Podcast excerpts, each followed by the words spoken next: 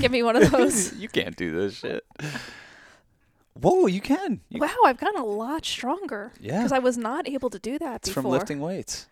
Why would it? My hands would be stronger. Yeah, everything everything just gets stronger. Your brain piece gets stronger when you Look lift at weights. that. Damn, Cass, you're already doing some fucking showing off some poses? Guns out, blazing. Yeah. Yeah, uh these hand grips, highly recommend. You know, go to Walmart or fucking whatever the local little store is for sporting goods. It seems like I'm an 80s man doing this, but it really does No, like, what would make you an 80s forearm, man forearms is if you had one of those. Like I'd be. An, Oh, a thigh master. Oh, that's that's an 80s we should. woman. Yeah, the, we should just have a podcast where just the whole time I'm just like 80s woman in it. Ooh. You'd probably last 5 minutes. Less. Oh, yeah. Th- totally. That is that's no joke. That workout. Yeah. How about that um uh video I sent you the other day of a guy um timing his girlfriend like pretending like she was like the guy in the In sex, in sex. you're allowed to say sex. It's Okay. okay. It's our podcast. You're like, He's a girl and she's doing the timing on uh, what a dog. you know that thing, Yeah. the birds and the bees and the, First of all, it's like it's weird. Like it's like a woman's body isn't like meant to do that necessarily. Well, she she didn't look good at it. She did not look good at it, but she had no practice. And Yeah. how long did she last? I think it was like under 30 it was like 30 seconds or a minute or Yeah. something. Yeah. Yeah, cuz you know cuz girls give guys a hard time like you know. Do they? You think that's a common thing? Oh, I don't know. I, I don't know. If is is a common. I don't know what goes on in other people's sex lives and stuff like that. But I think the reason that video existed was she obviously had given him a hard time Yeah. Yeah. and been like, you know, Yeah, and the reason I even I mean, you sent me that video, but I saw it on Reddit, I saw it on Twitter, I saw it on Instagram. oh, you already saw it. that video's everywhere. Oh, that's funny. Yeah, I was gonna send it to you, but I'm like, oh, I don't got no problems in that department. I work out and like I can. Yeah. Every now and then I have to like let my heart calm down, but that's that's about it. yeah, but you every once in a while you'll tell me like, you know, this is a workout for me. Yeah. yeah. And sometimes you just need the reminder. Sometimes you need a fucking reminder of the goddamn dream life you live. I'm saying I need the reminder. You I'm saying definitely do. you definitely do. See, I don't think of myself as a pillow princess. You'll not move your body in any way, shape, or form, sexually or otherwise, for 10 years and then be like, what the hell? That's not true. Not. Okay. I don't consider myself a pillow princess, but like, No, you're not. You're you're a very generous, giving lover, thank you. but not in the not in the like the rigorous getting work done type of way. You know, just just another day at the office type of thing. You know, No. you're not. Yeah, it's not required of you. It's it's not the kind of sex that uh, that is required of you. Yeah, there's there you is. would develop those skills if it were. yeah, if you- you wanted to get into pegging, I could really get into it. I don't think you have the rhythm. Wait, what? I don't think so. I think that's part of the issue. I think you would look more ridiculous than that girl in that viral video if you try. If I filmed you trying to like do a, a humping. Actually, I don't know. You might be able to do it if you want to demonstrate. I got moves. No, I don't want to demonstrate. I I thought about it for a second. I was like, that would be just humiliating. Yeah, I've done so many humiliating things on this podcast, and especially on the come up too. Yeah, but you haven't like pretended to have sex. I dance. I'll get on there and dance. I did episodes with no shirt on. I I gave a tattoo. I let you humiliate me for like months at a time when I'm feeling bad about myself. Yeah, it was just like therapy bully. Therapy bully. That's good. That's that is good. It's kind of it's Trial kinda, by fire or something. Yeah, yeah. Every time and every now and then a, a motherfucker needs a couple slaps across his fucking mouth Yeah. and being told uh, you could do better. Oh yeah. Well, we we went to the therapist we went to for like three meetings or whatever, Yeah. and you were like, she keeps humiliating me on the podcast, and he was like, well, maybe that's where she feels safe talking about some of this stuff. Yeah, yeah. And uh, I would say I really uh, took that to heart if I did. But that guy doesn't know jack shit about our life or what the hell goes on, and all the space you have to fucking complain about me and tell me how full of shit I am. I do my best. No, you're great. That's all I can say on this 300th episode. Darwin, of, that's the not Very a- Eight a podcast. rubbing I thing. knew this cat was gonna fuck with the camera. Darwin, Darwin, get out of there. He he'll be cool. He'll be fine. He, he just needs to know what the hell's going on. But I don't know what I was saying. Episode 300. We are on episode 300. Welcome. Yeah, yeah. Thanks for joining us. This is uh, it's either the the season finale of season two, or the s- or the season premiere of season three. It might have to be the season premiere or the pilot episode for season three. yeah. Let's say it's the pilot episode for season 3. yeah, yeah. Uh, around, you know, episode you know, t- 10 30, 90, 110, 150. We've been like, "Wait, what are we doing?" Oh yeah. I mean that's every episode. Two 299. We but were it- like, to a degree, "Should we retire this thing?" to a degree, that's uh, that's every episode. But to do to a, a, in a realer sense, we kind of never question it. It's like this obligation we just put on ourselves a long time ago, and we just we do it. And if someone's being a brat about it, uh, we do it anyway. we just do it. We just gotta do what we gotta do. Just do it anyway. Yeah, it's our little demon spawn. It's it's just like this this cute thing that we just felt compelled to do because someone said we'd be good at it. Michael Donovan, shout out. Oh, yeah. That's that's really who it, like when I, uh, when I think of like who's my pod father, who like who helped give me the push. That's good name, Podfather. Yeah. I'm sorry. I thought that was really who's cute. who's your pod father? you, Yeah. But who would mine be, you think? Michael Donovan. That makes sense. Yeah, right. And I think that we're some people's podfathers. We know some a lot of people who have started podcasts. Oh well, well, considering someone did that for me and gave me that encouragement, uh, I prided myself on helping a lot of people get their podcast started. There's a lot of this very equipment that we have here collecting dust in people's houses because you know who you are.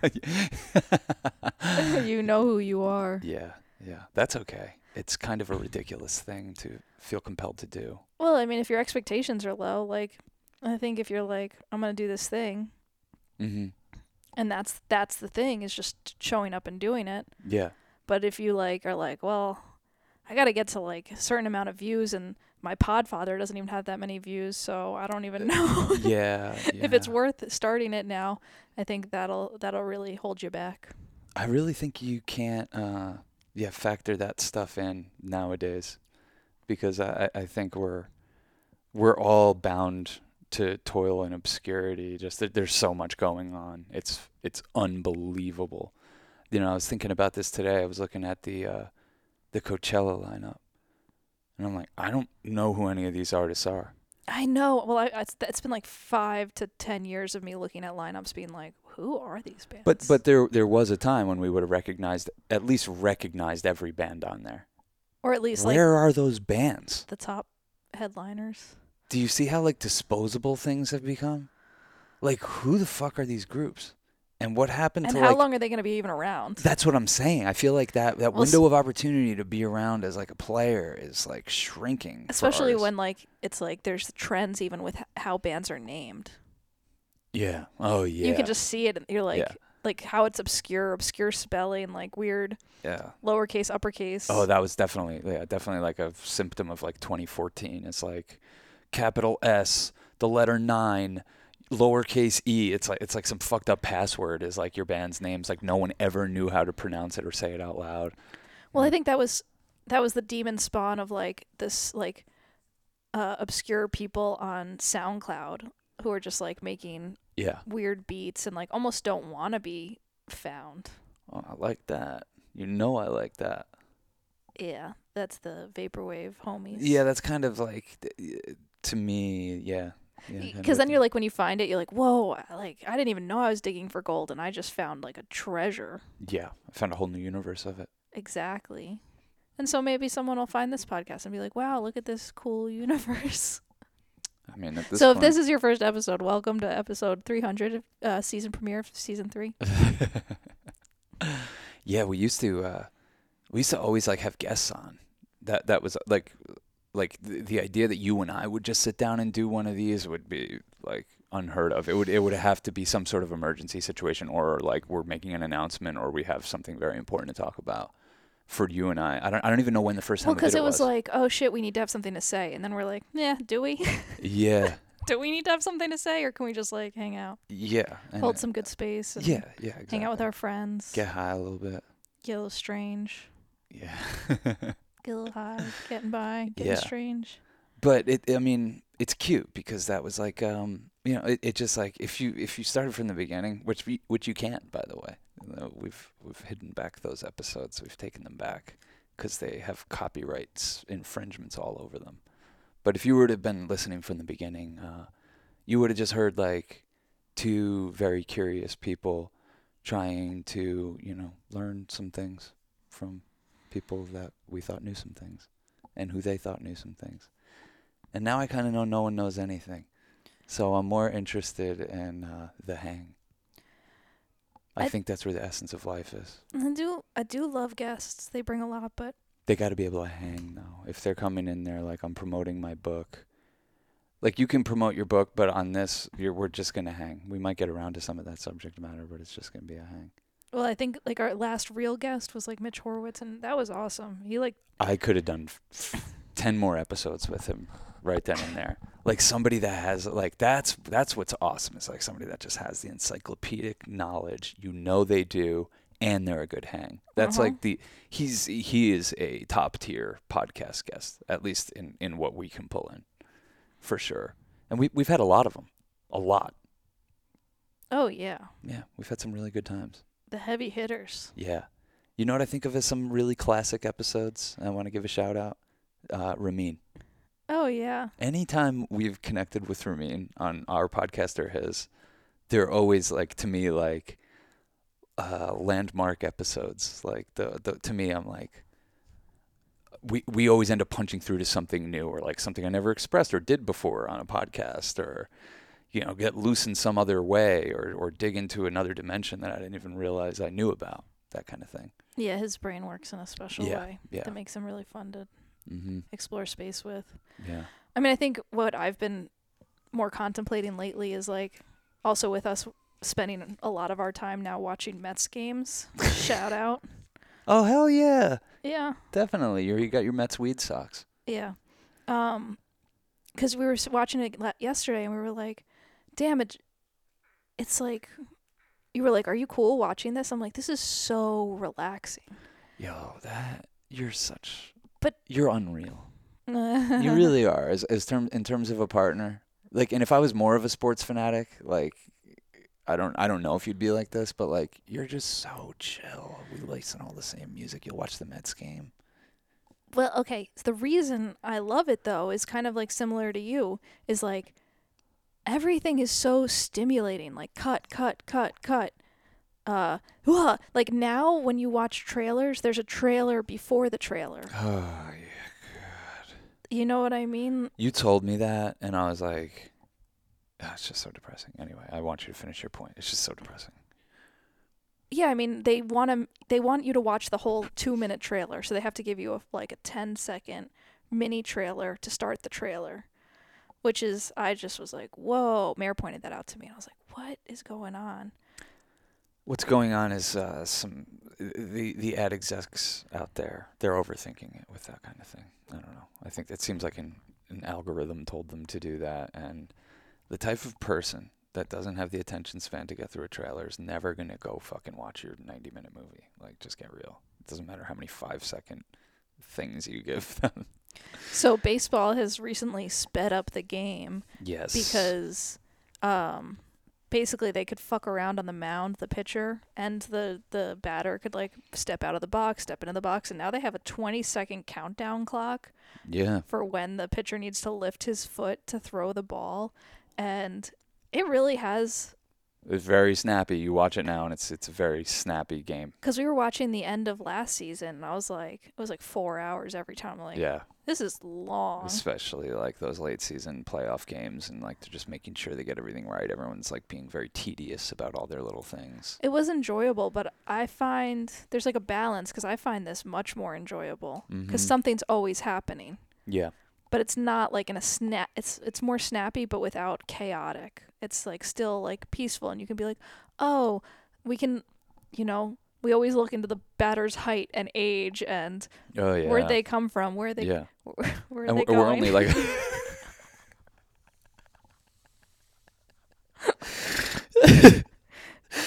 Uh, That was on you our- got me. Yeah. You got me on that one. That doesn't even make sense to anyone else, but it's What do you mean? It's the essence of our podcast. It's the essence of uh, the it, it, the the one song that that would define our journey. Mhm. Cotton Eye Joe. Where did you come from? Where did you go? Where did you come from, Cotton Eye Joe? Yeah. Fucking Joey. But I uh, just to, just to round out our little baseball talk, which I know people love.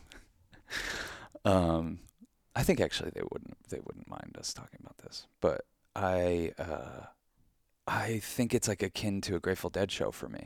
Like when I when when I make the decision like oh it's time to listen to a Grateful Dead show and I like take the time and pick it out and just know like I'm putting this on. I'm not gonna skip any tracks or anything. I'm just gonna experience this the way the audience did.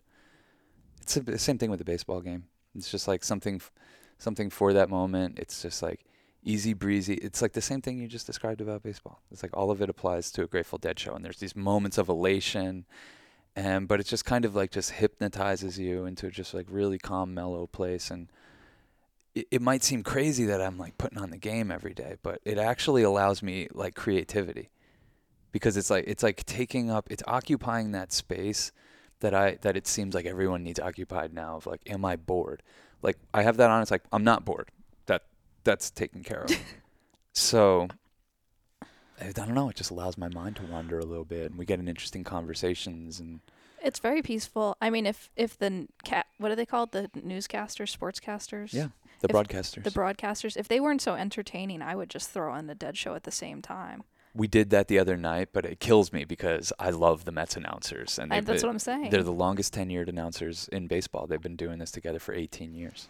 And like you were saying, it's like the '86 Mets. Yeah, Keith Hernandez and Ron Darling. You know, they were on the last. They were on the team, the 1986 Mets, who were the last. That's the last time they won a World Series. So the all the players from that team are very near and dear to Mets fans' hearts.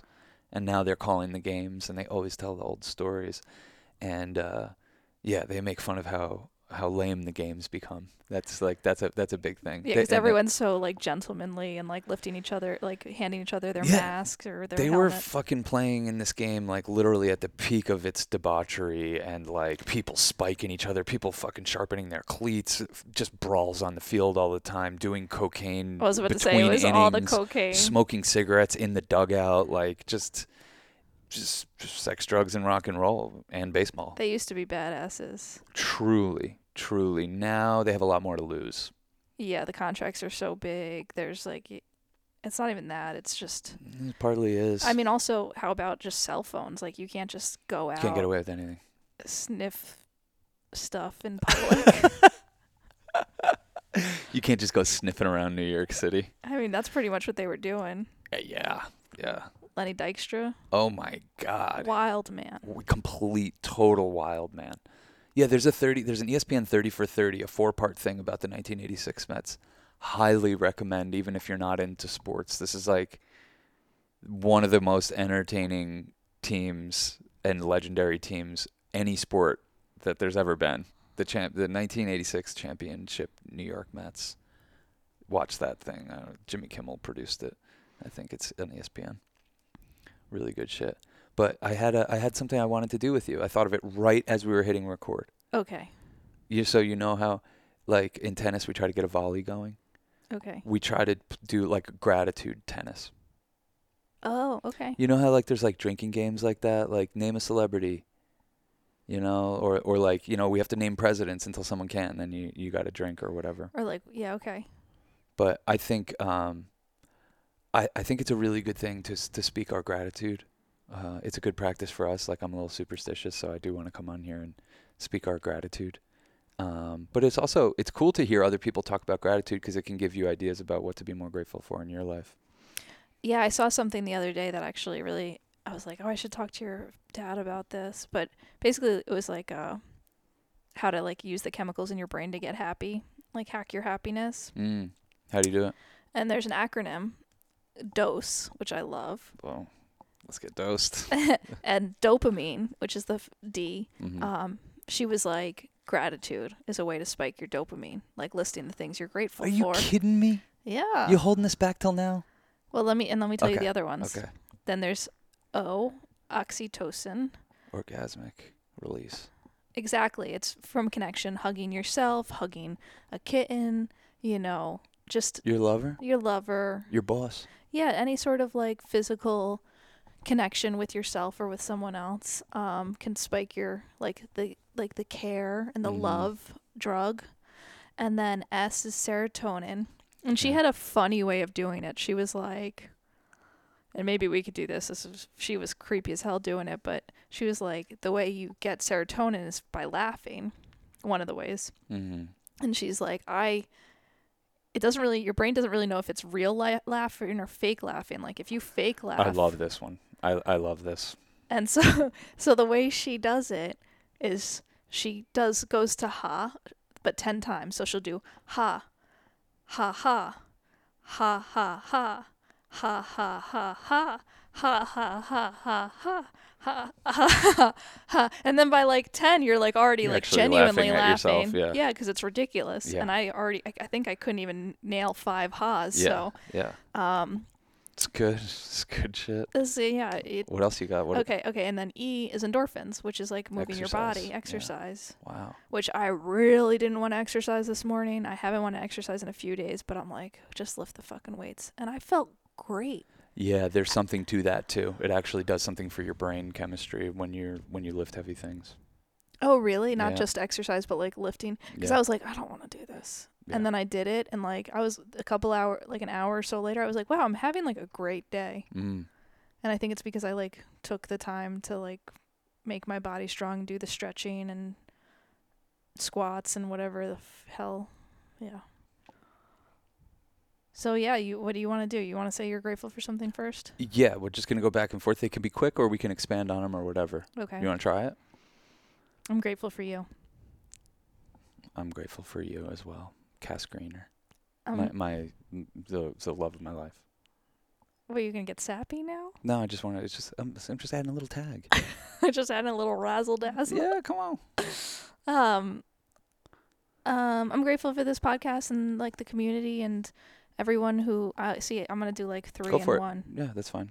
um everyone who like on the discord shares different things about their life or where they're at because i just i get so much from it and seeing people interface and interact like Oh, it's I like think- the joy of my life. i think that the reason that we do keep doing this is like people write and be like hey i don't really have friends like you in my hometown and this is Yeah. the way that people can connect with people who we are kind of like either, so it's it's cool. yeah no it's, but it is there's yeah us either it's like something about connecting with like-minded people like like-minded heads that you know kind of are just like yeah something else is going on in this crazy world but we're not going to take it too seriously but we're going to laugh about it Yeah, it's a prayer from years ago to find the others. We learned that from Douglas Rushkoff. yeah Whatever is that his name? Rushkoff. Yeah, not cough we had him.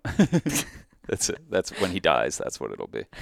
Um, he rush coughed off um, I'm grateful for Mare, Mare Bear, Oh, all of of, her, her music, which is available on all platforms. I'm grateful for her new album, uh, Bedroom Fairy, and any kind, just the fact that we're she lets us in her life and she lets us contribute and inspire her. She runs things by us like. This we is a music nerd's dream. Like, if you've ever seen the movie High Fidelity, he has a one night stand with like this hot musician, and he's it's just like that's Mare, but it's not a one night stand. It's just been going on and on. It's and she lets you say things to her and maybe incorporates your that's thoughts fine. Yeah, yeah. It's incredibly intoxicating, and I'm I'm grateful for it. I I wonder which of the dose all that sets off on me, but it does. probably a, f- a few of them Combination, yeah. yeah. sure nuclear bomb of uh, brain chemicals go off. totally Yeah, Mare Bear available on all platforms. Her new bed, her new album is called Bedroom Fairy. hell yeah What else you got? wait i'm grateful for Mare too can i just say that Okay, cool. I'm grateful that um, I could breathe through my nose right now. I, I had it last night or last week. I was a- just out of nowhere. I was like just a little stuffed up for a few days. I'll add to that uh, that I don't have a headache at the moment, and I also had a headache for like four days mysteriously. I don't know what it was. Maybe I had COVID. why would you say that Well, I'm thinking about it now. I'm describing mysterious symptoms of just like being stuffed up and having a headache for three days. no you'd know Seasonal allergies. you'd know but it's just one of those things it's like when when something's that off with your body it's hard to at least for me to kind of flourish in any way oh yeah i mean So, very grateful for that when I started doing the gratitude checklist in the morning, or not checklist, that sounds so official, but like when I started waking up instead instead of googling all the things I thought was wrong with me and how to fix them, and said like I'm grateful for this bed, I'm grateful for a roof over my head. I'm grateful that I can see. I'm grateful that I can hear. I'm grateful that I can taste. Like it's just like the simplest sensory stuff that we take for granted so quickly and so easily. And that's I mean when I used to visit my grandparents uh, and like see old people, you know, more regularly, like I think it's important for us to Yeah, feast your eyes on this shit. Well, Like, and living with your- what- parents like they're not old people, but they're older and like they're, you know, your dad's like huffing and puffing in the morning because he has like a lot of back pain and hips and joints and stuff like that. And it's just like a reminder of like be really grateful. That's I mean, and that's what gets my ass out in the streets running. Yeah. It's like I can. What the yeah. fuck? You're young, You're- you're sexy, wicked. healthy body time. Sexy healthy bodies. Yeah. Sexy healthy bodies. Yes. So I think that's a really good. I see, you're gonna ping it to me, and I'm gonna be like, boom, that's boom, fine, boom, but that's what this is. That's what we're Okay. getting a thing going. Okay. Because then it gets deeper and more nuanced. Yeah. And I try to tell your dad, like, he can be grateful for his body even when it's in pain. Like, you can be grateful for your body because you can be like, well, I have back pain, but I don't have, you know, heart pain, or I don't have a cold Mhm. right now, or, you know, I have all my toes, or Yeah. whatever. Um, I'm grateful for uh, the the art of Bob Dylan. I'm grateful that I, I exist in a timeline where he's an important figure and he has been to me my whole life, and he just continues to mesmerize me and uh, keep me very inspired. That even someone like him exists, and he's just been so steadfast at what he does, and uh, I could I could fill up a whole podcast just talking about Bob Dylan. We should do that. but I'm I'm Bob very Dylan gr- I'm- appreciation. I'm very grateful for him, and I, I don't know. I guess the reason I immediately go to him is because I think he influenced every single other person we could possibly name, I mean, including the Beatles. he wrote the songs that you're like, there was a time before that song was written. yeah, yeah, There's so many songs like that that you're just like, yeah. Whoa. Most of them Someone are by, had by some- Bob Dylan. And someone had to write this song, yeah, you know? yeah. Very Um, grateful for that. Yeah. What do you got? My mom, my mom, Mm, she's damn, she's uh, living her best life. She uh, has been quarantined for two, three years, and was like, "I'm going to France," and she is in France. oh, Badass. She's such a badass. She booked herself a little Airbnb in some obscure town and is going around and doing little arts and drawings. And I just, I'm grateful. I mean, there's I could like I could do a whole thing. Everyone knows the, all the gratitude they have for the people in their life that are so close to them. I don't have to go into the details, but in a broader sense, I'm grateful that she's like stayed devoted to creativity yeah. and art and moving that sort of energy because it really inspires me, you know. And I think like like Bob Dylan, any artist who shares either their gifts or just shares the inspiration of like doing art because then it remember reminds you like oh there's like I could get better at this sort of thing. I could Mm, express myself visually or explore my inner world visually, you know. yeah. Wow, that's a good one.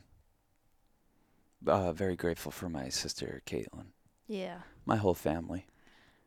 Yeah. and I'm I'm grateful for their their health. Uh, everybody in the family seems to be doing good right now, and you know there's a lot of health scares, obviously with my family, but uh, seems like everyone's doing pretty good right now.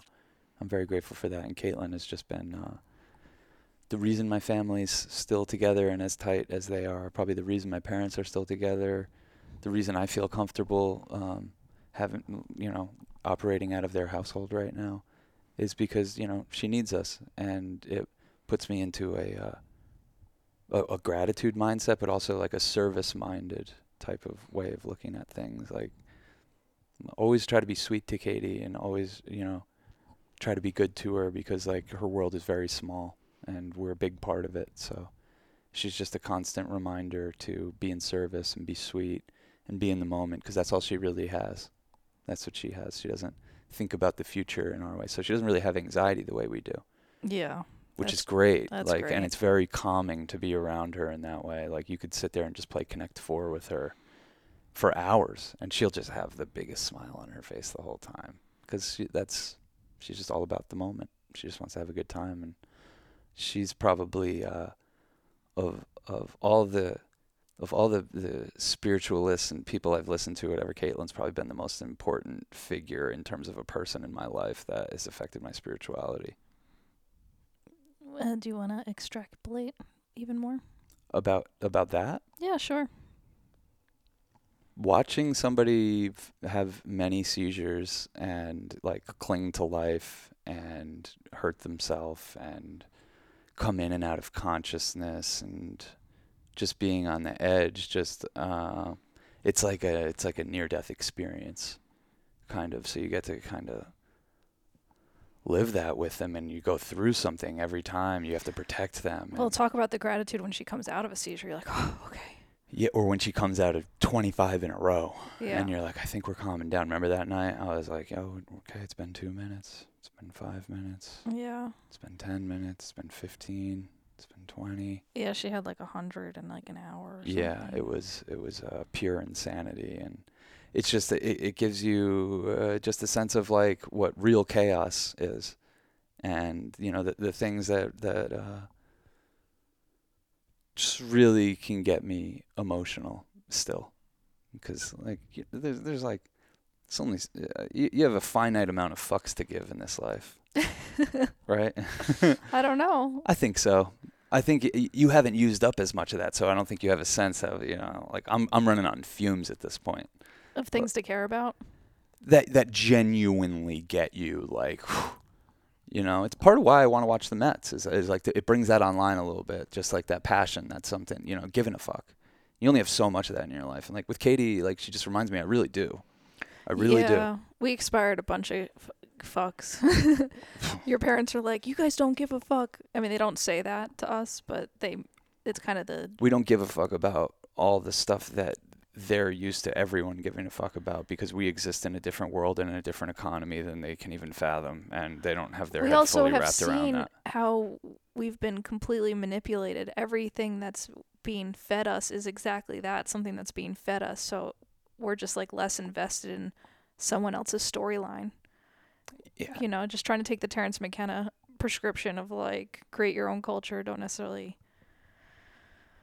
consume. Turn on, tune in, and drop out. It- goes even before McKenna. Oh yeah. Yep, uh, I think that is a healthy prescription for somebody who can do something about it. I, I that I think that phrase has been you know wildly bastardized over the years, but it does apply to uh, our life and the way we started to see things and doing something about it. So.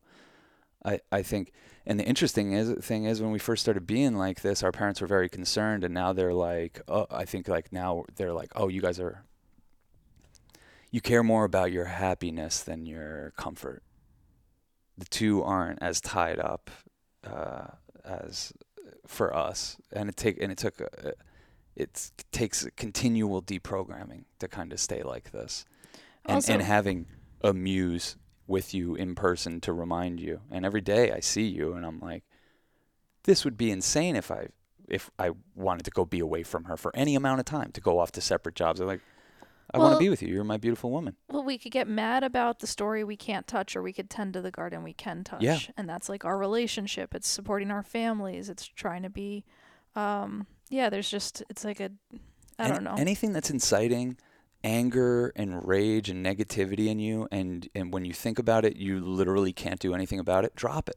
Drop it like a bad habit. It's it's a tumor that's looking to grow in you, and some some tumors are benign. But uh, some of them are very malignant, especially like the political and religious stuff and the spiritual stuff. And I, I don't know. I've just seen uh, uh, too many people get sucked into an ideology that just ultimately really doesn't work for their life, but they feel like they're all in on it and this and that. And uh, I think we've just chosen to kind of be our own religion. And I think that's what artists really need to do. So I'm very grateful that uh, the idea of being an artist is even a thing. yeah. and that we can kind of just tune our frequency to that. And it seems like everything works out when we continue to tune our frequency to that and serve that God in our life. Very devoted. Yeah. Very devoted. hmm I'm all out of gratitude. No, I'm just kidding. no, I'm like grateful for like clean air, you know? Like it's gonna seems like it's gonna be harder to come by clean air, fresh Oh, yeah. water, You're to have to buy it. buy everything. Yeah, but while we got it, let's appreciate it and try to preserve it and try to fight for its preservation and prioritize that. Okay, Yeah, that's a um, pretty big one. I'm, I'm grateful for like um, going uh, like long walks and long hikes. I think those have been an integral part in my mental health, and it sounds very simple and trite, but I don't think anyone's ever gone for a long walk and regretted it. Just throwing that out there. So if you're feeling any kind of way and you want to switch it up, go for a long walk. Take us with you. Yeah, take us with you. Throw us in your little ears and take a long walk. Maybe you're doing that right now. That's what I do. Yeah, just listen to podcasts and stuff. Oh yeah, I'll like I'll I'll be listening to a podcast sitting on my fucking ass and then be like, I shouldn't be sitting on my ass. It's not like I can't keep listening to this. So I'm very grateful for the cell phone technology that allows me to go for a long ass walk and listen to some funny ass comedians. So those are the only podcast I lis- I listen to. So do you think season three is where do you think we're getting into like I think season one was like, all right, guests, take this really seriously, like interview people, like try to be almost like more like we were like, oh, we're documentarians, but our documentaries are like more a vibe. So let's do let's like document in a way where we're like more informational and that was the podcast. And I feel like that was season we were one. like pouring a foundation. We were getting like our structural roots in place for even like anything that we could decorate in the future. season two was like, all right, we're gonna be more personal. It's gonna be more about like Season two is Church of Chill. Episode 100 is called Church of Chill. yeah, so that's like where we're like more psychedelic, being more open with our personal journey, trying to like figure out what's going on in life and talking about it. Pandemic times, uh, switching over to YouTube, putting our show on YouTube, letting the people see our beautiful faces. Um, and then season three is gonna be like uh, no fucks given, I guess. Like I think it's hard to say, and It's I think that's what's what's exciting about what we do is like uh, we're not dialed into a gimmick. and also because we're like we don't owe this to anyone besides like ourselves pretty much we can be really loose but we're going to be on the road a lot this year. Yeah, and we're gonna meet some interesting people. with joey a lot. Hopefully we'll have some interesting people on the podcast but also i'm thinking like i don't know. It's this is just a space to be foolish. I'm like life is a place to be foolish is like kind of where i'm at. Like i just want to be foolish. I just want to have a funny time. I Mhm. just want to laugh help people relax and laugh and hang out and Yeah, it's it's hard to do if you don't have a figure for that within your life. So hopefully we can be that for some people, like in in like a parasocial way. Just know that there's that there's people out there that are not taking themselves too seriously. I think we take the work very seriously, but there's a balance yeah, yeah. Just trying to uh, like really honor like a like a calling or a message that we continually feel. And it's and it's hard to say even what it is, but I think that uh we I just I like the world better when um seeing it as a a more connected and magical place. yeah So I want to continue to figure out how to dial in that prescription to just see it like that all the time. And whatever little clues and tips and shortcuts that we can collect along the way, that's what that's what I want to report on here for sure. serious reporting yeah, but it's serious reporting about like learning how to not give a fuck. And I, I think I think that's what's cool about like our age difference and our age difference with Mare. It's like Mare's in her twenties, you're in your thirties, and I'm in my forties.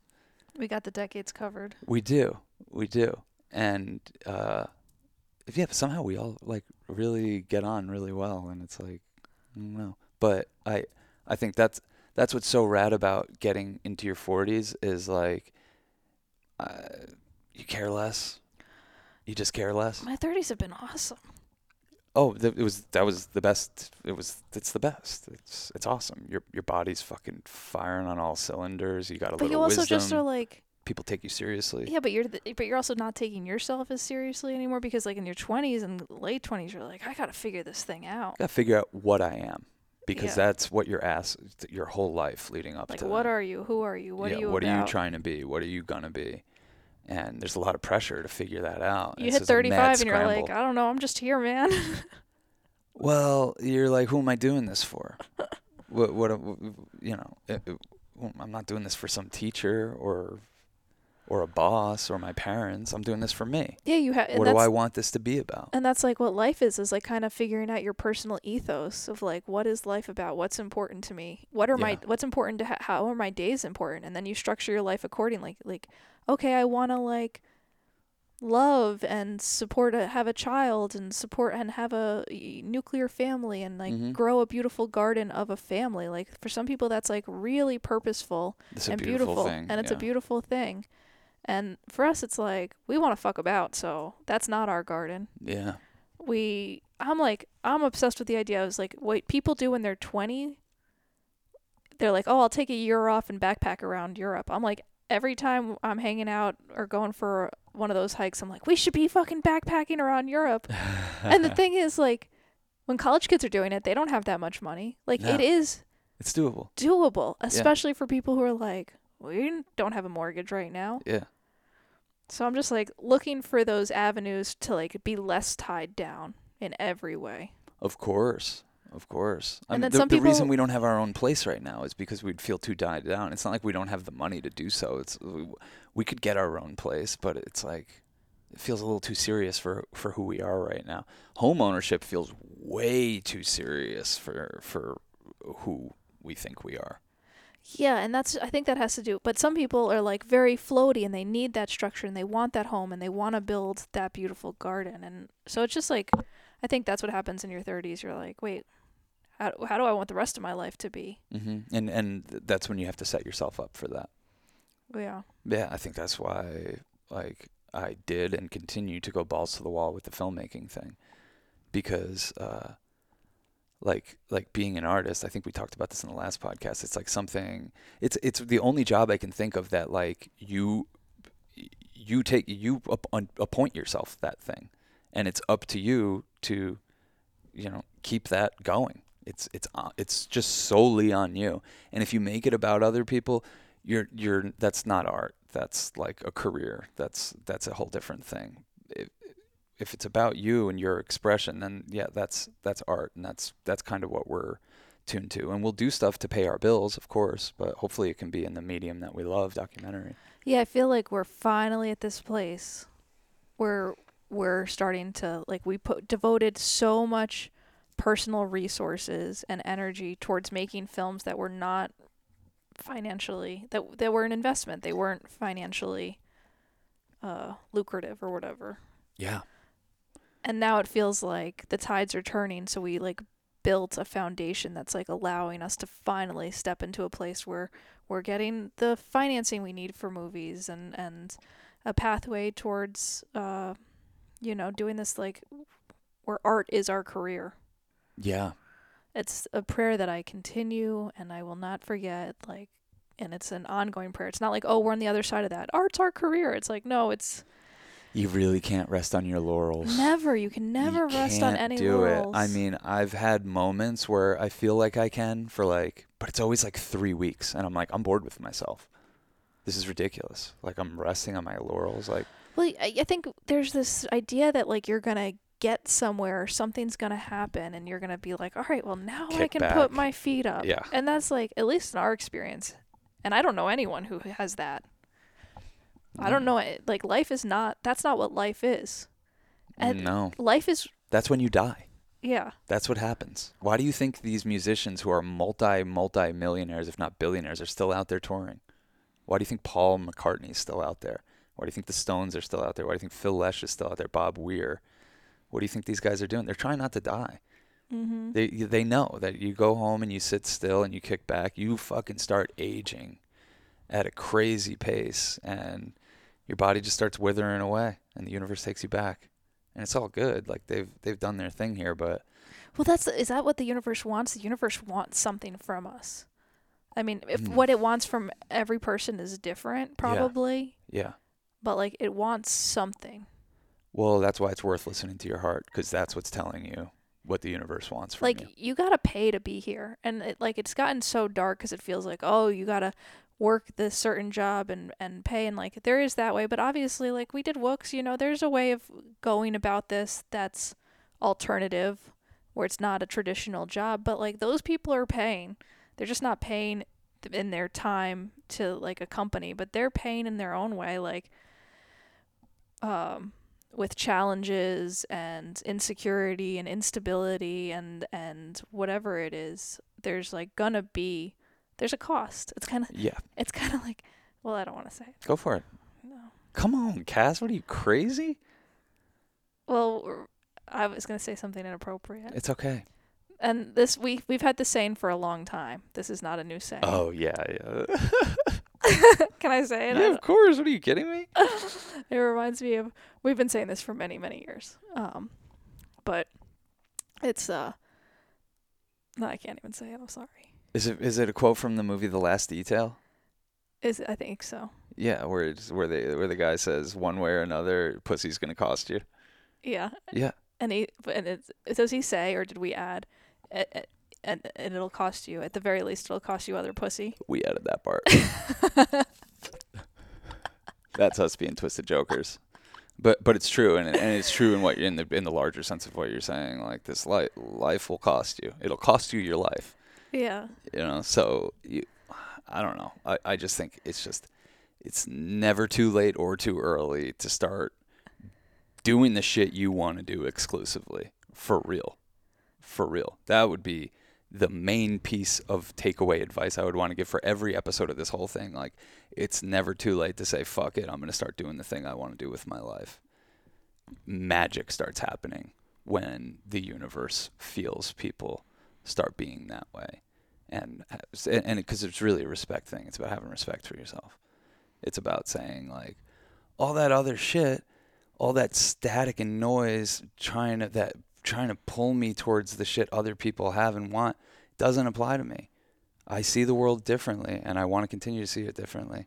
And That's what like yeah, being close to any sort of like big losses really c- can change people in that way of like, oh no, no, I'm not waiting. I'm not waiting for this moment to happen to do the perfect thing. Like I'm I need to build this thing. Oh, I was reading Alex and Allyson Grey. They got in a car accident like a long time ago, but it was it they wrote a little thing about I don't know how this came across my whatever, but reinforcing that like they need to build this temple. Like this is their mission and they're going to do it and do it sooner and do it faster. Our friend Wes had a brush with someone who passed recently and mm-hmm. he's like, I'm not fucking around.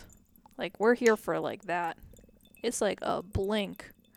And it feels really long and you can make it feel longer and the days feel really long, but And if you ignore that, sometimes the the universe will hit you with some fucking wild shit, some real loss or a car accident or getting fired or whatever, a breakup, just just the thing that you need to shake yourself awake. And and a lot of people will continue to hit the snooze button on that yeah. in life. And uh, I know that there's been parts of my life when I have, but I've gotten so disciplined about this just because I'm keenly aware that I'm not a filmmaker unless I'm making films. I got to make films. That's what I love doing. So I got to do it. And uh, yeah, but I've definitely gone through that. I've definitely been the person who's like, I can fucking kick back, but it's just not a comfortable state for me. And I think that's part of what keeps us going. It's just like I've never gotten comfortable. There's been no amount of money that's made me comfortable.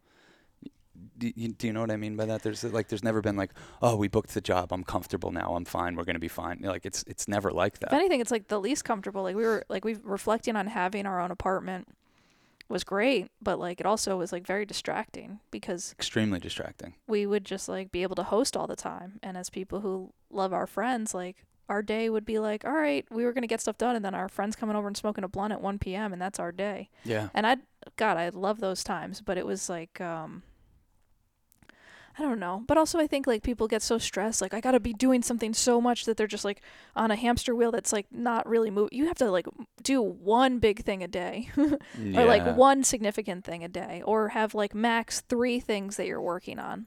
Like, I think there's some Good rule- advice. I think there's some. I don't. I, this is advice I've heard. Like, there's some rules to this thing, or some guidepost to how to like actually move things along. Is not over flood your system with everything you want to do, unless you're one of those people who can handle it. Good if you're so good, but unlikely you're spending time talking. Listen to us.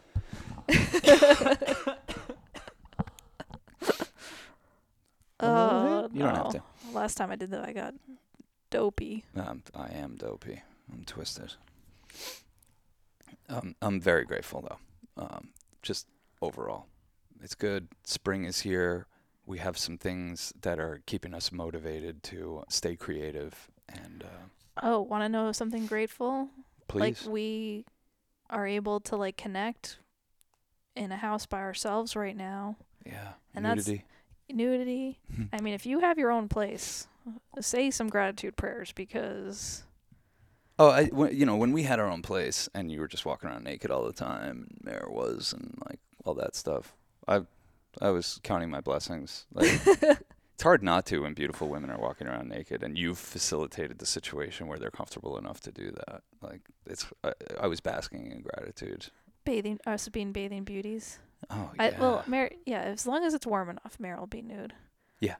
Just sometimes we have to cover her up. We say we're out here. There's people around. Um. You want me to? You want to keep going with the gratitude thing? How could it ever stop? I'm grateful for weed. Um, grateful for all the Fucker. You drugs. fucker. You. Yeah, that was that was that was. I mean, look, it was low hanging fruit. Somebody was gonna get it, but that was gonna be my next one. It's good. For weed and drugs. Weed and drugs. Mind altering substances. Is what you're saying? Yeah. I'm very grateful for them. I'm great. It's changed my life. It's given me life. It's given me a real life. Like I honestly, before drugs, not before the shift in consciousness that drugs allowed me, I was not present ever. Like I don't know where I was, anxious, confused, fearful, stressed. Like and then drugs scared the shit out of me and made me Mhm. realize what that even means to live your life in that state. And I was like, I don't want to do this anymore. Yeah. You were in a more rigid construct. I guess I was too before drugs came along. Well, just thinking like I'm being a good person by worrying. Like I'm gonna, I'm going to like be more productive or do like that. If I worry all the time, that's how I'll get through this life better. Yeah. And then drugs made me realize like that's ridiculous. That, that ain't doing you or anyone around you any good because it's stealing your joy. It's stealing from the present moment. It's stealing from the opportunity that is every breath to just decorate this life with good, new, fresh memories and experiences. And when you're checked out and you're living in the future, because that's all anxiety is, like, you just can't do that.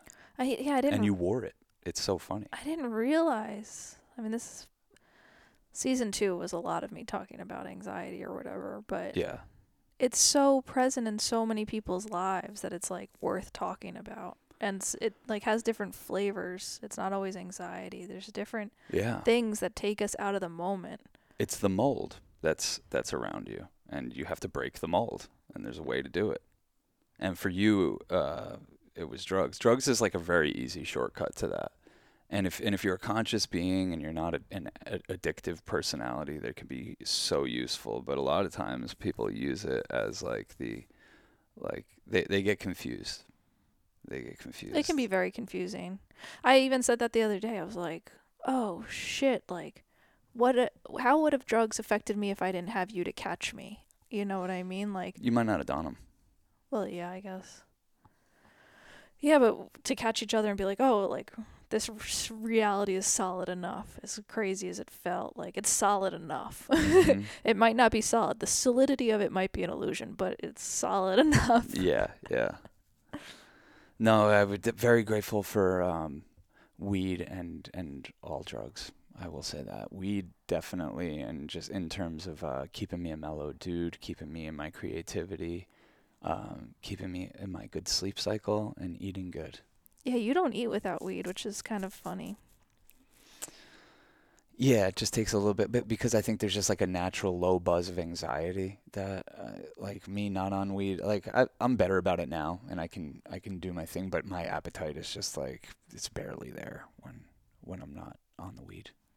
That's okay. I've come to terms with that. I work so I can get weed, so I can stay healthy. Grateful for all the plants. Yeah, we're plant based. They're so pretty. We rely on them. Grateful for I mean modern technology. I everything. Uh, clothes, Movies. movies. Yeah. I'm grateful for the Criterion collection. Yeah, we've been watching some erotic thrillers, I guess you'd call them. Yeah, it's so cool that like I think that uh, as we move more and more to this future, like I'm saying, where there's just so many artists and so many things, and it's just like crazy. I think uh, curation is going to be a huge thing moving forward.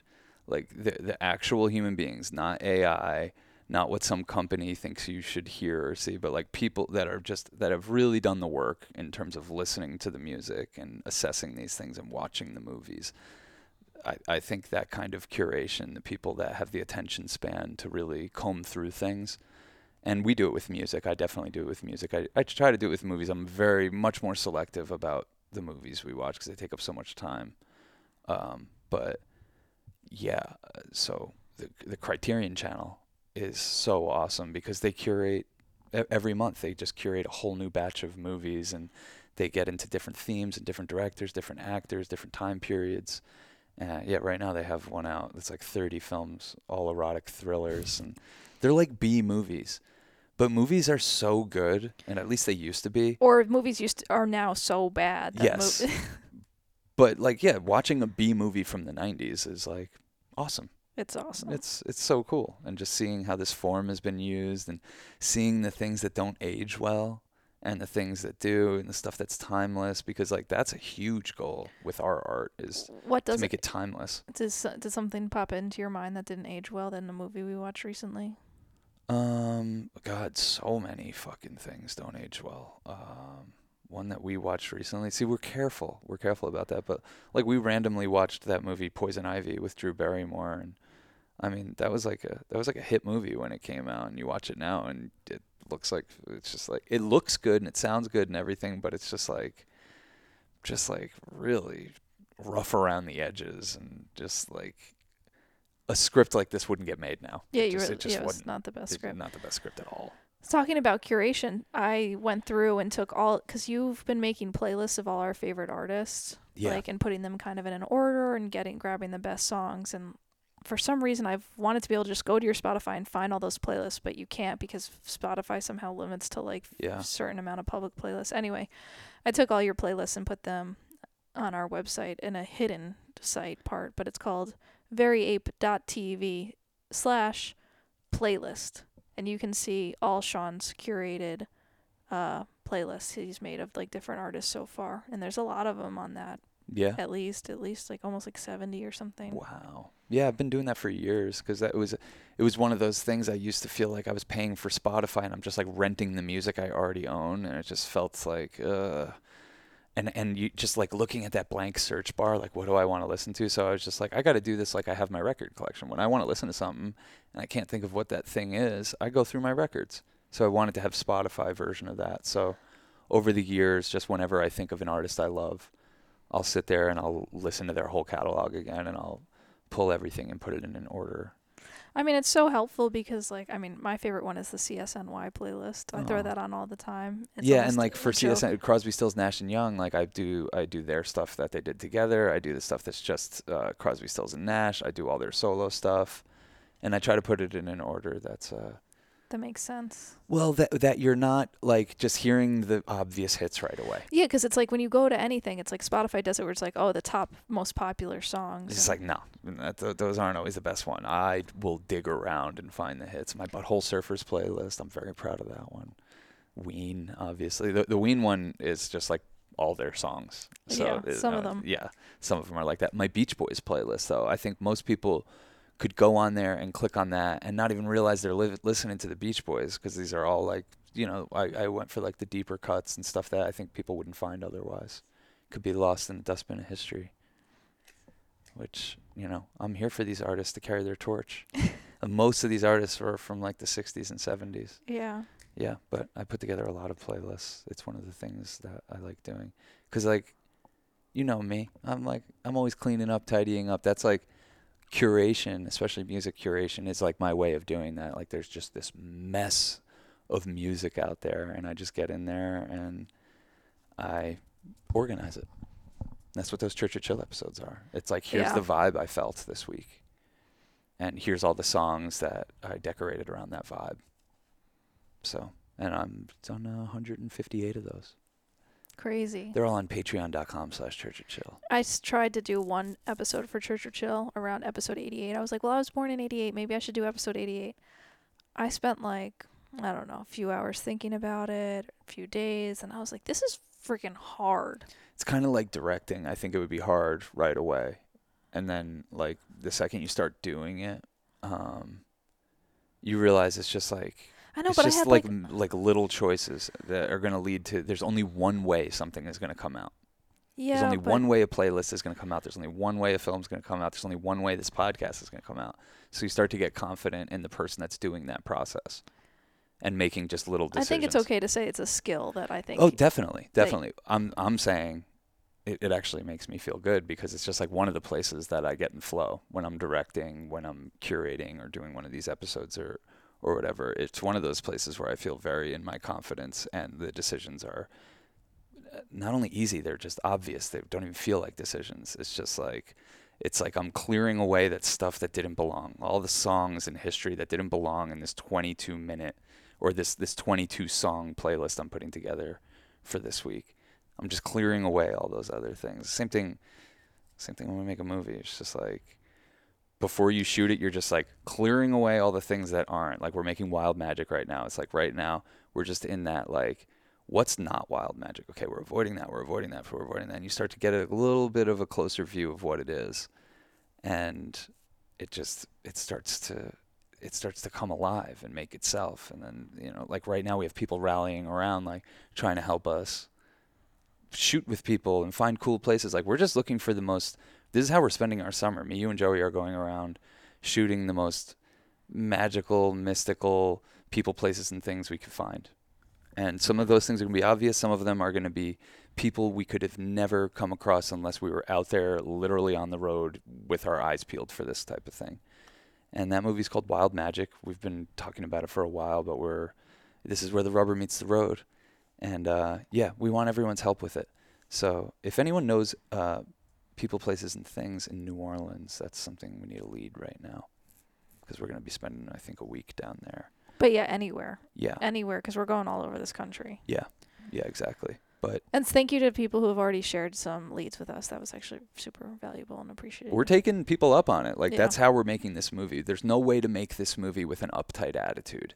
If you're making something called Wild Magic, you have to just free fall into the universe, and it's a terrifying thing because people gave us money to make this one. So it's like you start to think like, oh, we have a client, or like you know we have the, whatever. But there's only one way to make it, and it's the way we're about to go make it. And I thought we could do it another way, and we just keep adjusting course. And then it's like, nope, this is how we're making this one. And you can already feel the sparkles as we get closer to it. It's really cool, yeah. and and it's going to be a rainbow, and we're just going to follow the rainbow to the pot of gold at the end. Yeah, and we'll uh we'll keep you guys posted along the way. Yeah, yeah, of course, of course. But yeah, Season three. season three. Wow, magic time. um, is that it? Have you had enough? I'll I'll hit another dab. I'll I'll keep hanging out if you want to. I don't give a fuck. Sure. We'll wrap it up. I know my girl. Cass has had enough, y'all. I love it. I do love it. I do love get it. a little tired. No, I'm not tired. I I could talk to you forever. I will talk to you forever. Yeah. Hopefully any of this made sense, but we're trying to uh trying to be like a drug. Really. Be the drug. Yeah. I mean, we've done we've done many episodes about that that fact that people are drugs, people are stronger than drugs. So, what what kind of drug are you? How do people feel when you enter the scene? What do you what do you make happen to them? yeah, I used to be a lot more interested in shaking people's tight ropes, and I'm not as interested in that anymore. Yeah, I think I think we fancied ourselves as acid people, like we are acid. Yeah. and now I'm much more like no, I'm like I'm like a nice joint, but I think because we've gone so far out, we can't help but represent and be acid to people. Right, because uh, yeah, if someone's living your life kind of alternatively, it's kind of like, oh, Even if we're not trying to draw attention to it, just me, you, and Mare going around living our life.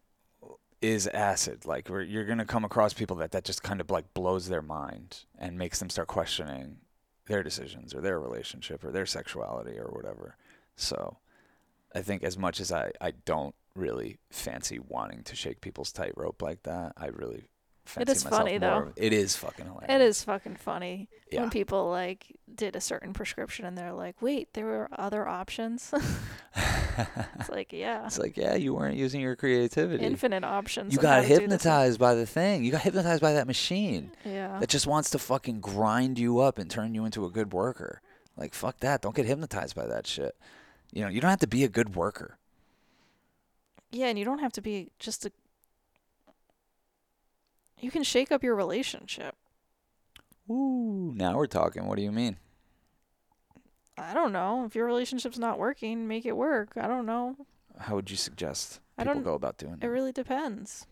Mm. I wouldn't necessarily think that like bringing other partners into the mix is always the prescription No. at all. No, no, not at all. I Um, think getting a clear view of what the issues are is where all of this needs to start before because you know you hear a lot of people like uh, I was I, I don't know how I'm feeling this and that so I went to my partner and said I wanted to be in an open relationship. It's just like that's an ultimatum. That's not how you work with somebody. That's like you know if you came to me with a decision you've already made and we didn't arrive at that together like wouldn't that doesn't that just feel like kind of like impose you feel imposed upon? And like it's like we're building this monument to our love that is our relationship and then like you, you, you throw a wrench in the spokes? Come on so but that's what i'm saying if i feel like if you work with your partner and maybe like some mdma yeah. you can get a clear view of what the issues are before you even start working on them MDMA helps a lot. Not gonna lie. Well because it silences the amygdala which is the fight or flight part of our brain So Mhm. when you when you kind of like just like throw a temporary little cloak over that thing and let it go to sleep, you can you can get a sense of who you really are, especially if you're not in like some loud overstimulating place. If you're just sitting with somebody who you really trust and you take that drug, access to that space where that that amygdala is silenced is uh, is very valuable. And I, I would only really recommend doing that two to three times a year at most. It's very valuable. And yeah, maybe every now and then you throw one away and say, fuck it, I'm going to do this around a bunch of people and a loud music. And I don't think time." that's throwing it away, honestly, though, because I think when you do it around other people, like I've ha- I have like social anxiety, I guess you'd call it, or like I'm more on I'm I guess I'm more on the introverted side of the spectrum. Mhm. So like if you kind of like silence your amygdala in a crowd, like you can be more comfortable in those spaces or be more like I remember uh, we talked to someone who's like I can dance in public now because of MDMA. Cuz yeah. you know, like dancing on MDMA in front of other people like unlocks something where it's like kind of unlocked that fright that they had. Mm. You know, so I think there is something to that. It's the dance like no one's watching drug. Yeah, exactly. And everyone should know that. Ketamine's your dance like no one's watching drug. I don't even remember. I Is think so. I, I like when I think of like uh, drug experiences that get you out there shaking your little booty. I feel like it's just like it's just the right amount of ketamine, and you're just like, Well, just like fuck it. yeah, yeah, It's yeah, just my f- fuck it yeah. drug. It's like I don't even know what's going on.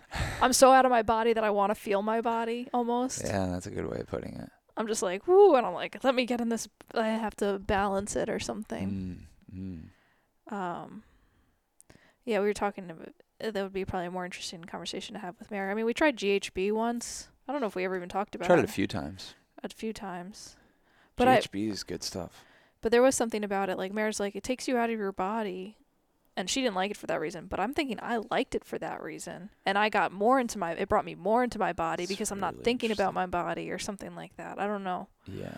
More to be unpacked. I'm not sure, but Yeah, I'm not sure what that drug does or why it like works. It, like it's a sex drug. There's only like to me there's like two sex drugs. It's that and 2CB. And uh, yeah, we tried GHB a few times and I liked it. I mean, I thought it was relatively innocuous. Like I really based like not doing it anymore on Mare's reaction more than anything. Like, if if one of us three is like not feeling it, I tend to trust that. I don't think it's good for you. I think No. they and I think that it's very dangerous on alcohol. It's like can be dangerous for you. Yeah, yeah, yeah. But um yeah, drugs are so crazy. Yeah. Life is so crazy. Yeah, it is. Because you think you know what's going on, and then you snort a line of ketamine, and you're like, oh yeah, what the fuck is going on? I mean, that's how I feel like every time I like, not every time, but like edibles or whatever. You're just like, Mm. your perspective can either zoom out or zoom in. It's like the shift in consciousness is possible. Yeah. And you could, I mean, you can do it with breath work. You can do it in ways without drugs, but it's like anything that. Oh, I was watching a little Esther Perel thing. I know a lot of people who really love her, and I, I I don't even know what that is. She's like a relationship coach. I don't know. I was just watching a couple small videos because like I know people love her, so let me see what's going on. And uh, she was basically one of the things she was saying is that it's really important to have like new experiences with your partner, like Mhm. not not like crazy new experiences to the point where you're chaotic and you like um, lose ground, you know. Um, but you know, new experiences where you can like grow and do things together, and I think that's kind of what happens with people is that they forget how infinite they are and how therefore infinite their partner is. And we make certain assumptions about who we are and how we are, and then make certain assumptions about who our partner is and how they're going to be and how they'll respond. So we don't give each other the opportunity to surprise us or change or show up differently. And I think, like, w- when you start to know how your partner's going to react before they react, you're really stealing a lot from them. Like it's a, it's, yeah. and I think that's when you and I get like in our biggest fights. I'm like, because you tell me I'm a certain way, and I'm like, I am not a certain way. And when you do that to me, I, I lose my mind. yeah, You know, or when we I'm do like, I'm an Mare, infinite human being. when we do it to Mare, she loses her mind. When she does it to me, I lose my mind. It's it's like uh, you're boxing someone in. You're saying, oh, you can't be anything else other than the thing that I already know about you. And it's like, well, then why the hell would I have any long relationships? It's just like, oh, everybody just like fucking gets to the place where they were, th- I'm not as funny, and they're like a little eye rolly. But like, come on, No, you gotta like be passionate about this discovery, like the the ongoing. curiosity we have that we use for documentary, we have that in our relationship, and I think that uh, I've I've seen a lot of people operate like where the new things that they want to try, they like almost exclusively do that without their partner. You know, like like hey, that ship has sailed. Like we already decided the things that we Yeah. do and who we are, and like if I'm gonna do any growth, it happens outside the relationship. I know a number of people currently in those kind of relationships where like you see you see them almost exclusively without their partner like it's not even a question if if they would bring their partner somewhere or do something wild like what we were doing or take drugs or whatever so uh, yeah I, I think it, it's one of those things it's like if if you show up as a as a different you know updated version of yourself like that's like my operating system saying like hey do you want to update you want to update now or do you want to choose later or ne- never at all and like if you just keep choosing that like no i don't want to update i don't want to update It can be like, kind of threatening when I feel like you're Yeah. like in a better place than me because I'm like, oh no, like I could lose you. But then it just, for No. the most part, it just like inspires me to show up better. yeah And th- and that's the whole thing of like these these projections and reflections that we are of each other, and that you know this idea that there's like a I think we're all this place of like, okay, we're all one. Like we're we're all the same thing. We're Indra's net. We're all reflections of each other. Like my inner consciousness is affecting my reality, which affects how you look at me and treat me and who you are and how I perceive you. And so it can be like you can kind of just like wash it all away and just be like, well, everything's a reflection of me. But then, but that's not how the human brain works or can operate. mm-hmm. So it's like great when you're on fucking a bunch of acid to like come to that realization, but then you have to interface with people who like have their own inner lives and inner world. who will disappoint you Yeah, and so I don't know, life is uh life is kind of like a dance of like taking personal responsibility, but then also like making people feel like I want to get better at making you feel heard and not being so defensive. Like I've been kind of listening to some different things on relationship lately. And hearing cuz I know that I'm a defensive person and I know you just want to be heard and I get so frustrated with how you express to me that you want to get heard that I feel like Yeah, I no, don't get to hear you because I because I'm like I heard you, I heard you. Okay, whatever. You're being so annoying. Like, can you just chill out? It's crazy because like a lot of times I'm not even righteous. It's just more like, hey, I just need to say this. I just need to get this out. I just need to hear myself say this, like, or or whatever. So any resistance I meet, it's just like it's we're just like killing time because I'm like, You're this not doesn't even need to become a debate. Like I just need to feel like someone heard me say this.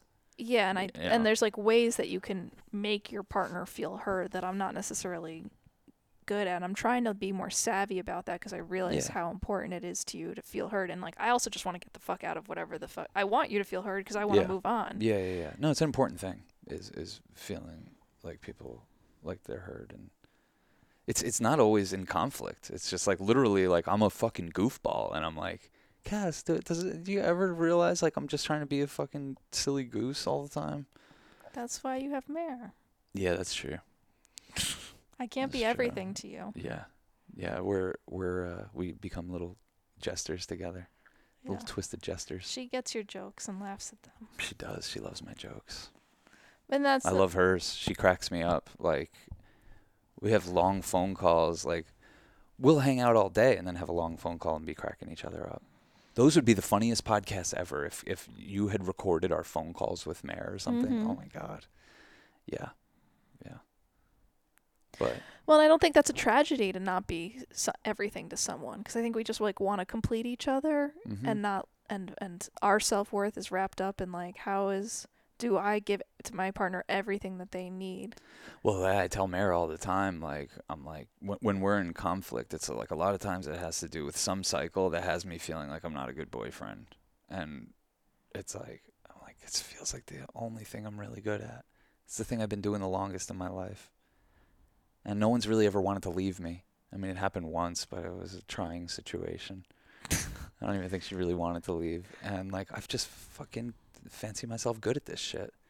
And when I feel like I'm not being a good boyfriend or I'm being held in contempt, it It's so funny though because in those Crushes me. moments you're so attached to being a good boyfriend. That's probably when you're the worst boyfriend because you're like the I'm meanest or offline. and yeah, you're you're just I'm like not myself. you're s- clinging for some validation of how you're a good boyfriend and and through that you end up pushing people away because you're like tell me i'm a good boyfriend yeah, or or not, you're it's like, not even tell "Actually, me I'm a right good boyfriend. now- It's just like, please don't reflect to me like I've been some sort of a drag because like I really don't think I am. Yeah. I, I think in a lot of ways like I'm a source of good times and well you can trust that and also trust people to come back around to that you Yeah. know and i think Yeah. that's i'm trying to get it into a better place of like acceptance and accepting whatever the moments is you know just Mm. like i don't nothing needs to be done all we always think something needs to be done or at least i do i always am like what do i need to do to fix this thing yeah, and that's that's like another it's like a workaround to keep me in my anxiety yeah, absolutely. it's like okay well i want the moment to be perfect so i need to make sure that i do that but it's like no it is perfect That's that's why acceptance has to be our our religion. A- acceptance is like it is the church of chill. well because then once you accept it's easier to do something about it Mm-hmm. like once i accept that you're upset we can just like be in that moment of upset and then work together to fix it you know Mm-hmm. Any problem could be solved that way. it's so hard when you're in like the heat of it though Like it's crazy right now to think we would ever fight because like I can look at you and I can feel you right now and I feel like we're calm and like we haven't fought in a minute. Like it's not like we're fighting all the time, but I, I have my amygdala totally slayed. but you know it does happen where you can't see each other and you can't hear each other and you just are driving each other freaking crazy. Yeah. Yeah. A long walk usually helps to come back to the basics. A long walk will usually help uh, getting back to a place where you can hear and be heard. And Simple shit. Yeah, I mean, I think it was funny. We were in a fight the other day, and like I was talking to Joey, and Joey and I were laughing, and I feel like it was just contagious because you were really mad at me, and we were mad at each other, and you we were, you said something like, "We hate each other right now," and I was like, "Well, I don't hate you, but okay," but it was just that was how bad the energy was. It was like we hate each other, um, and then I'm on the phone with Joey laughing, and I I swear it like turned your mood around. You weren't even talking to Joey, but you're realizing like, oh, life can be like funny. Like we can just like choose to not Yeah, be so yeah. worked up about this like one particular aspect of whatever's making us like Yeah. feel unsavory towards each other. Yeah, it also helps too, cause like Joey's dating somebody, and they, they, you know, they're having like just to realize like I'm not alone. I'm not like it's so weird how myopic I can get, and just feel like I'm the only person in the universe that's experiencing these issues at this time. And like literally, my best friend is going through it, and I'm hesitant to call him. Then when I talk to him, and he's just like, I don't know why she's just like making me feel like I was a bad boyfriend, and it drives me insane. I can't do anything until I'm like, I'm dude. Amen, aho, I, whoop whoop. Yeah, yeah. So, uh, uh, what I was trying to say before, and if I had to sum up, uh, like my vibe over 300 episodes is just I'm doing my best. You're just seeing a person that's just doing their best and and trying to um, trying to make some shit and trying to make something happen. Yeah. And, uh, you know, trying to um, like really, really feel into what life's all about and how connected things are.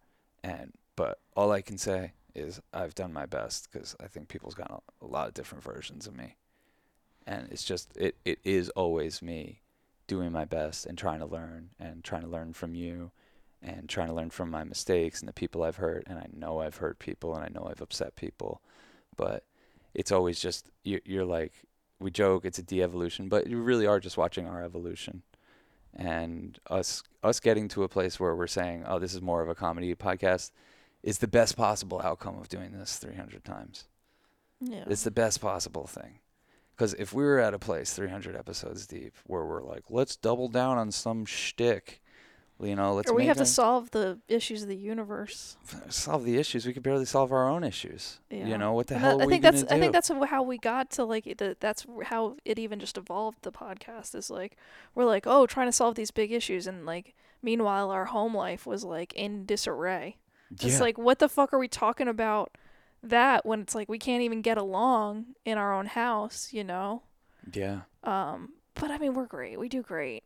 Like yeah. uh and we really prioritize getting along and I think we really do and I really love you and I have no ill will towards you and I have no but hurt feelings and I hope that you don't either and I want to be a better partner to you You're like, incredible. all the ways. You watch the Mets game.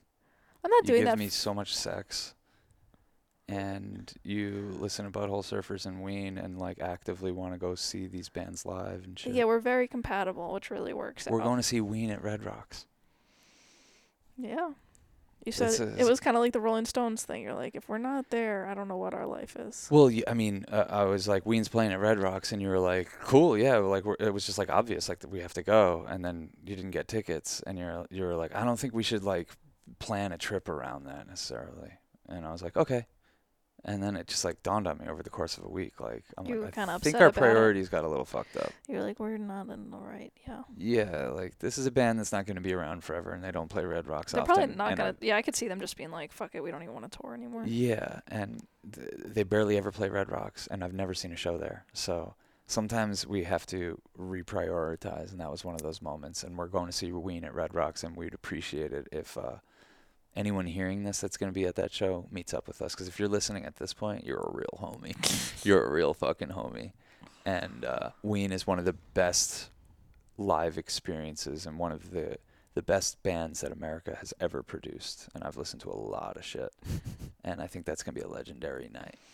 And we're going to be shooting Wild Magic up and around that and uh, having lots of fun. But we're we're open to anyone's like tips, like places to go, people to meet up with. People is really a is really a thing because ev- everywhere is magical when there's magical people there. It doesn't fucking matter. Totally. Yeah, and I think we've displayed that in a lot of our films, and I think this should be a reflection of that. Is like, you don't have to go to Garden of the Gods or Sedona, and we might go to those places, but you don't have to go to those places to tap into the wild magic that is America. Well, that's the that's your neighbor next door. Exactly. Exactly. You know, there's there's a lot of ways to go about interfacing with this universe. Mm. and it can be more magical and that's what we're interested in like uncovering and discovering and also like initiating people into and i think that's what we kind of have come to with this film is like we want to create a film that's like an initiation to living a more magical life yeah, that is the prescription that after you've watched it, you're like, oh, And that's not even saying like, oh, don't have the job that you have. It's like, no, but you can in, ap- approach your life w- with more intention, with more magic, with more wonderment. yeah. Uh, jobs are great and they provide people with the means to do cool things with their life. But if it's stressing you out, just don't take it as seriously. It's it, it literally works for me. We barely ever work, but like a big thing will come in come our way. We're working every day, but no. but but like when it's like really push comes to shove, Sean needs to do his thing. It's it's a, it's tough for me sometimes because I take it too seriously. But when I'm reminded on set or whatever, or in the edit room, like just chill, like uh, and take it a little less seriously. It's a fucking commercial. It's a piece of content, whatever. well, like no also when you're having our films, whole different story. But when you're having fun in your life, like I, I when I was, I always just tried to have the funniest time on mm, set. yeah, I mean, I have videos in my phone from like, well, I'd always fuck around with the PAs, and we'd be like, uh, I remember we would just set like make obstacle courses for ourselves.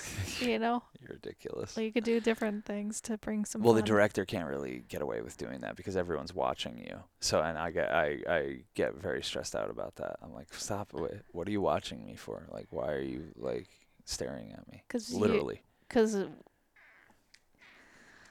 don't care. But yeah, Yeah. Uh, yeah. If you're taking your job too seriously, take it a little less seriously. See how that feels for a little bit. Maybe it'll send your life in a different direction. enjoy the process. Yeah. Thanks for joining us, episode 300, Very Ape Podcast.